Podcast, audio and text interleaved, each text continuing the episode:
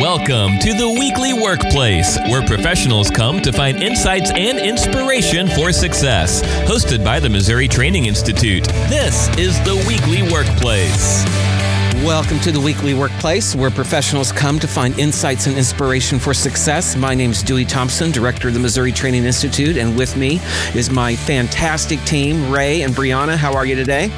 Excellent. Woo-hoo. Yeah. Okay. So if you remember, our last week's episode was the s- number 10 through 6 on the top 10 questions that uh, we get asked f- by our participants in our training sessions. Yes. Um, and so I wanted to kind of continue that conversation today. And we're going to kind of reveal the top five here and get your responses uh, of how you kind of handle those questions when you're uh, training folks. So you all ready? Yep. Okay, let's get let's get to it. Number five. How do you deal with personality conflicts? Carefully. Welcomely. I know it sounds really funny, but it's like, I don't want a bunch of me's running around here. So, like, first and foremost, recognize that having differing personalities is a gift.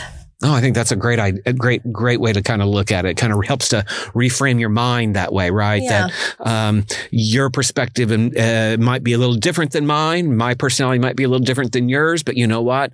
Uh, combined, that can be a, a great thing. Yeah.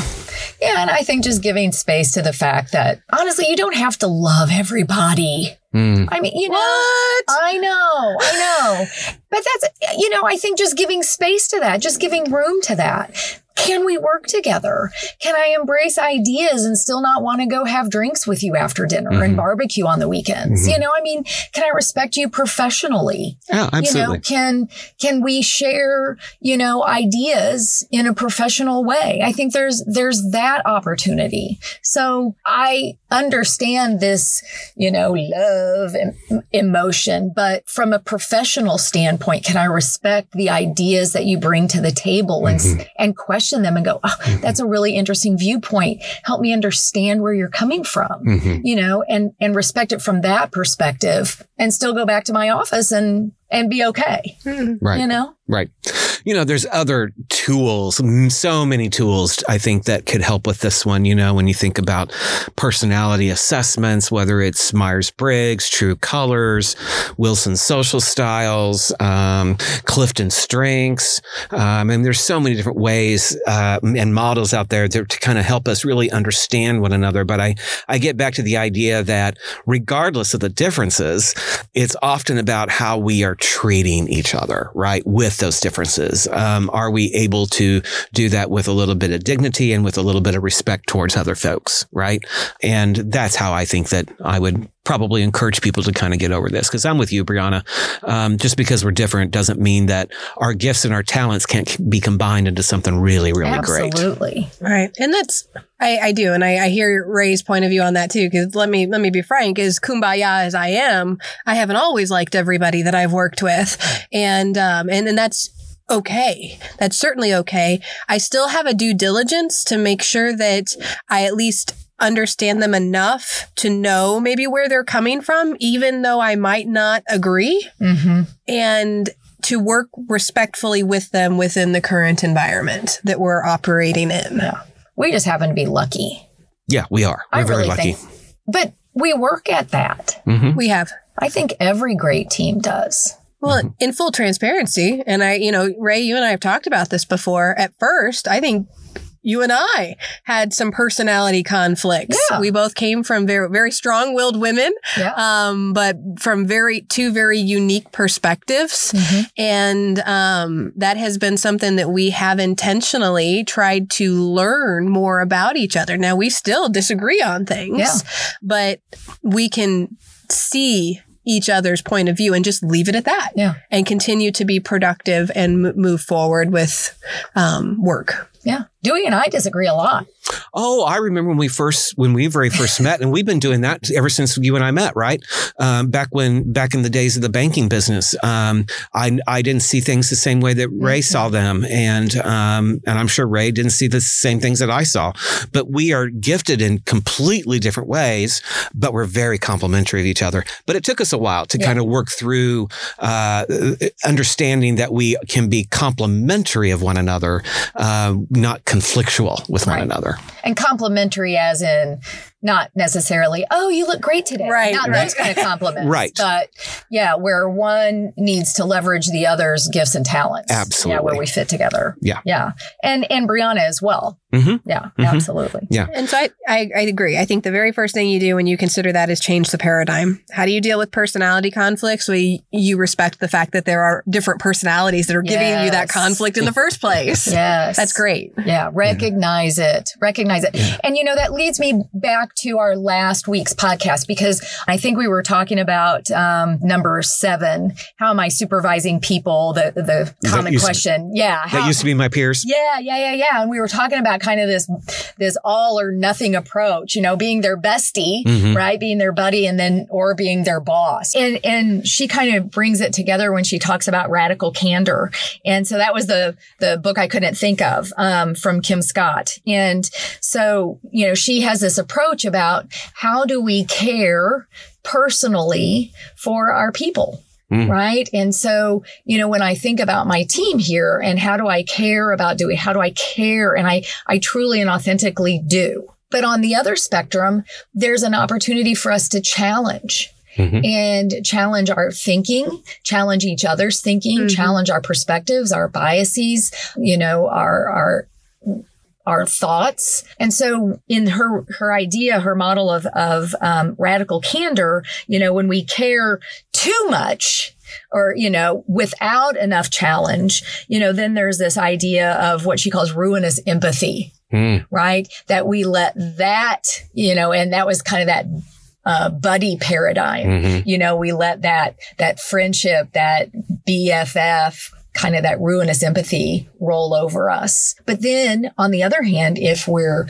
too much in the boss mode, you know, and we're challenging too directly and we're not taking into consideration those individual um, preferences and personalities, you know, then that's that obnoxious aggression is what she calls it. Obnoxious aggression. She has some great terms here. Yes, I love it. I love it. And, and there's two more in there as well um, that we can, you know, talk about. But, you know, and, and I think about that when you think about these different personalities and how do we then like balance Mhm. this? Mhm. And I really think it is individually. Yeah, I, I do too. And the one final thing I would say about this idea of personality conflicts, I guess, would be that we often go into this thinking that we do not want conflict, when in Oh. fact, you know, conflict itself is not necessarily a bad thing. Conflict can actually be a great thing. It can um, really produce some some great innovative ideas and solutions just because we are challenging one another. Of course, we've at this table all read uh, Patrick Lencioni's book, The Five Dysfunctions of a Team. Absolutely. And I, I would recommend it. It's an easy, easy read. Mhm. and, and it's told like a story. It's Yeah. an example of a, a new CEO who comes into a company and she walks her new team through the these and and how these five dysfunctions play out. But she's educating her team along the way.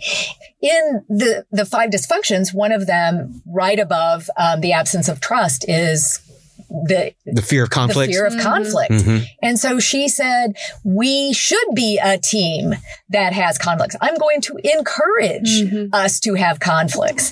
And so she says, in fact, every single meeting we should be, you know, and, and it was just a, a whole new way of thinking for this executive team. And then, you know, it's not like she just dumped it out there and, and they didn't do it productively. She really managed how they, conf- you know, had conflict. Mhm. Um, but it really advanced their team to talk about some, some tough things. Yeah, not all conflict is bad. No. Yeah. Okay. Let's move on to number four. Okay. Number four. How do I influence up the chain of command? How do I get my boss to do things that I want him to do? Um, you know, I get that. I get that question quite a bit. I don't know if the rest of you do, but um, you know, uh, again, I think that there's. I don't think that you re- have to have a title uh, as boss or leader in order to influence people. I think you can influence people down the chain of command. I think you can influence them across the chain of command diagonally. I think you can even manage up the chain of command, right? Um, in, in doing this. But what are your responses to that question when you get asked that in a training session? I think, and I've heard you use the word before on another episode, but the idea is being able to kind of speak their currency, right? We've talked about the deposits and the emotional bank account before, Stephen Covey's Seven Habits of Highly Effective People. And so when you're making those deposits, knowing what's important to people, knowing what language they speak, knowing when it comes to all the different stakeholders involved, whether it's up, down, over, or way over there in left field. It's what is their currency? What's their language? What's going to speak to them? And then using it. So uh, we've talked in our set training sessions before a lot. I I know marketing communications background. It's heartstrings or purse strings. All right. What is it that you can connect with your audience on? What's important to them? What's in it for them? And then being able to speak that currency. Yeah. And back to our last episode when we were talking about why won't people listen to me? Mm. I think one of the things is, are you somebody worth listening to? Mm. I think So that's a good one here too. You talked about, and Bryana, you brought up as well, Dewey, both of you, you know, what's your credibility? Mhm. You know, are you worth listening to in the first place? I, I- another thing I think that could be helpful here is to do your homework, right? Um, sometimes as um, employees, they might have great ideas, but they really haven't taken it to the level of how do I implement those ideas, or you know, what can those ideas really do for for somebody? What are the benefits of that? And so I think doing your homework, doing your research, can be a helpful way of doing it. Uh, the other thing that I think can be helpful when you're um, trying to influence your boss is to ask them very insightful questions. Um, pose some questions to them about the particular uh, thing you want to influence them on and get them maybe to think a little bit differently based on the question that you're asking. And sometimes influencing your boss doesn't necessarily have to mean it comes from you. Right. Are you the right person? You know, I, I, I think of it from, I, I remember, you know, my parents and just always, you know, if my sister and I wanted to do something, I would be like, you go ask them. you know, they, they won't tell you no. Right. You know, that kind of, I mean, she was the right one to get the answer we wanted to get. Mhm. You know, I mean, that's, that's a way you influence your boss, Mhm. right? Send the right person. You know, maybe you, you aren't the one, Mhm. but send the right one, influence the one who is Yeah. and get them to, you know, so sometimes you got to think it, you know, are you the right person? And sometimes you just got to know is now the right time, Yeah. Mm. Yeah. Yeah. Yeah. Timing is important. you know? And I'm I'm gonna I'm gonna offer up one more, but I want people to be kind of careful with this one a little bit. But sometimes I, I'm just one of those people that sometimes you just got to proceed until apprehended, right? If you do though, just make sure that when what you're proceeding with is getting results. And if it's getting results, I think it's going to be hard then for the boss to to say, "Well, that, slow down." Okay, um, but I think it's um, sometimes you just kind of got to push forward a little bit. Yeah. Yeah. Yeah. If it's in support of your mission, hmm um, and if you can tie it back in Right. some way so that it doesn't show that you're throwing your boss under the bus or catching him or her off guard, Right. you know, in any way. And that's kind of, you know, the idea of what's important to your boss. What values does your boss hold? You know, oh, well, you know, my boss wants to, you know, be right. Well, is this going to help them show up to their boss as right? hmm Then maybe it is in their, you know, your Right. best interest to do this. Right. Yeah. Right. Okay, let's go on. Um, this next one, I hear this one often. And, Mm. you know, it's just like, well, this is all great, but how do I find the time to do what you're suggesting? Okay. So this is, this is to me, folks that have a, uh, are struggling probably with their time management skills. What are your thoughts? How do you all usually respond to this question? You got to make the time. Yeah. And and I think that that's something and again, as a person in full transparency who's still a work in progress in this area, making sure that that you are being intentional day in and day out changing bad habits things that you or things that you just want to remove from from that experience and then m- moving forward with the most important pieces first take a, a small bits at a time and don't try and do it all at once Mm-hmm. Mm-hmm. I think that's really good advice. I think it's great advice. Yeah. Don't try to change your whole self in one swoop. You know, the thing about this one is that sometimes I respond to this. How can you not take the time to do it? How can you not take the time to do this? Uh, because if you continue down the pathway that you're going, you're going to continue to get all that you've always gotten, right? As opposed to, and then I wonder how many more messes you're going to clean up on the back end. Look, you only have a certain amount of time during the day. Like you said, there's, you can't find more time. You only get 24 hours in a day, but it's a matter of where you want to spend your time. Right. Do you want to spend your time up front, uh, doing it the right way, doing it in a way that um, maybe saves you some time in the long run? Or do you want to continue to put out crises uh, or continue to find yourself in crisis management, always putting out the fire because we never, ever uh, fully take care of the problem? You know, so so that's kind of what I how I kind of respond to it. And if that doesn't work, I usually pull out Stephen Covey's uh, time management matrix, right? Yeah. About what's the difference between uh, what's urgent and what's the difference between what's important. And unfortunately, we have a tendency to make our judgments on urgency. Uh, what's the due date on this? And that's where we spend our time as opposed to what's really, really important. Right. Okay. If it's if it's important, you will make the time, you know. And I, I want I think sometimes people don't. I think sometimes people um, uh, prioritize urgency over importance. Oh, they though. do. They do. Absolutely. I'm just saying, like, if you, if this is something, so if you're coming to my training and you're truly invested in wanting to fix whatever it is that you came to that training for, then clearly it should be important enough that you're going to spend the time after you leave doing something with the information that you've received. Even if it's reading up on it some more or trying to study it or attending another session later on. Um, how do you find the time? You're not going to find it unless you're intentional about just doing it. Be careful, Bryana. Your learner is coming out. Is it? Yeah. Oh. Yep. It's showing itself. It's showing itself. You want to take that information and go do homework, is what I heard. Yeah. Yeah. Yes. And remember, you know, your boss might have sent you to this training True. Or the whole department is in this training. Yeah. You didn't sign up, Mm. you know, which kind of refer back to last week's. You know, do we really have to be? Do we have to be here? Yeah.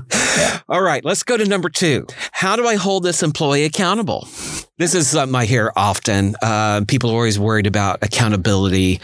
Uh, and, you know, I, I think what I, my usual response to this question is you got to have the conversation.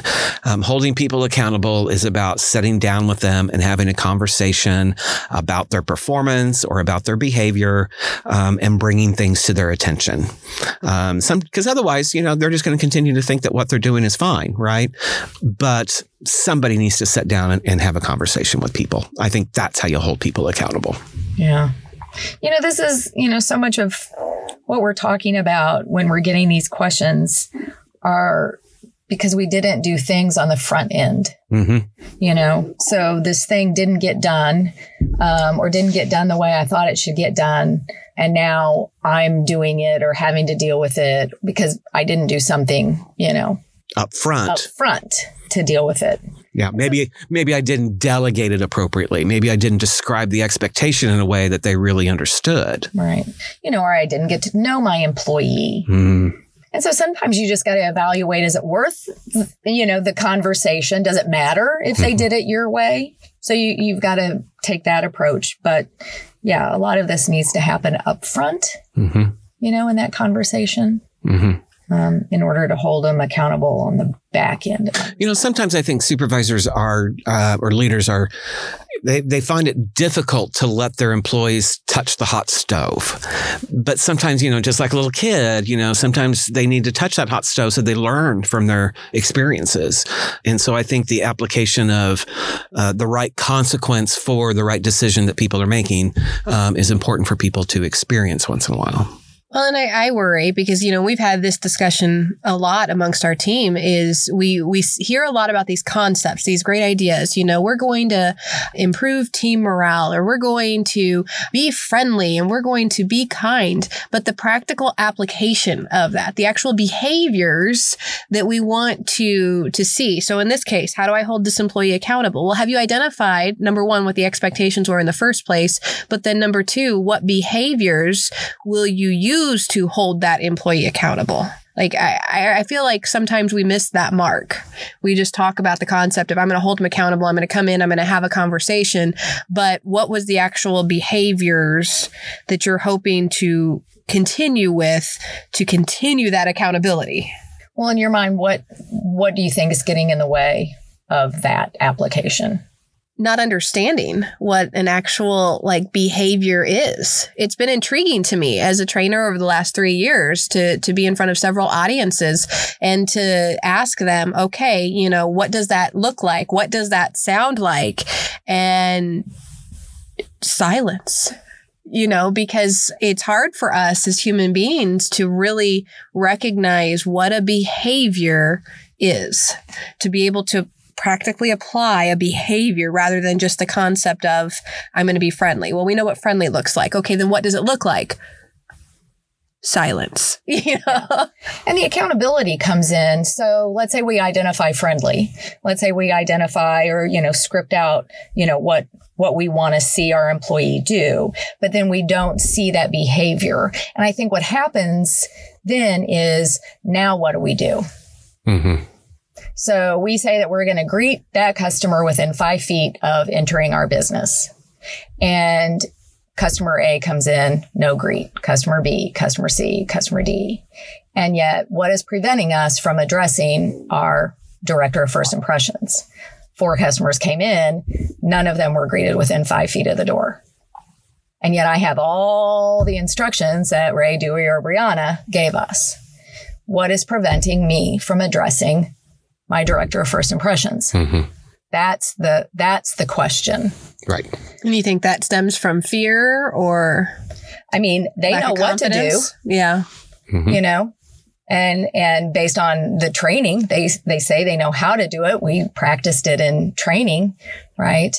And so there there's got to be some like you said, some emotional mm-hmm. reservation from what's going to happen when I go to him or her and say, Hey, you know, now we're live. yeah. You know, right. it's because we talk about you just have to have the conversation. That's the hard part. Well, it's interesting you say that because that did bring me back to something I think I've mentioned on a previous episode where I heard someone tell me that procrastination is not uh, a time management issue, it's an emotional issue. And so that speaks to kind of what you're saying there, there right? Yeah. Okay, I think we need to get to our last one before uh, we're running out of time here. So, uh, drum roll, please. All right, number one, number one question that participants ask MT ask us at MTI trainings. I got this employee who dot dot dot. What should I do?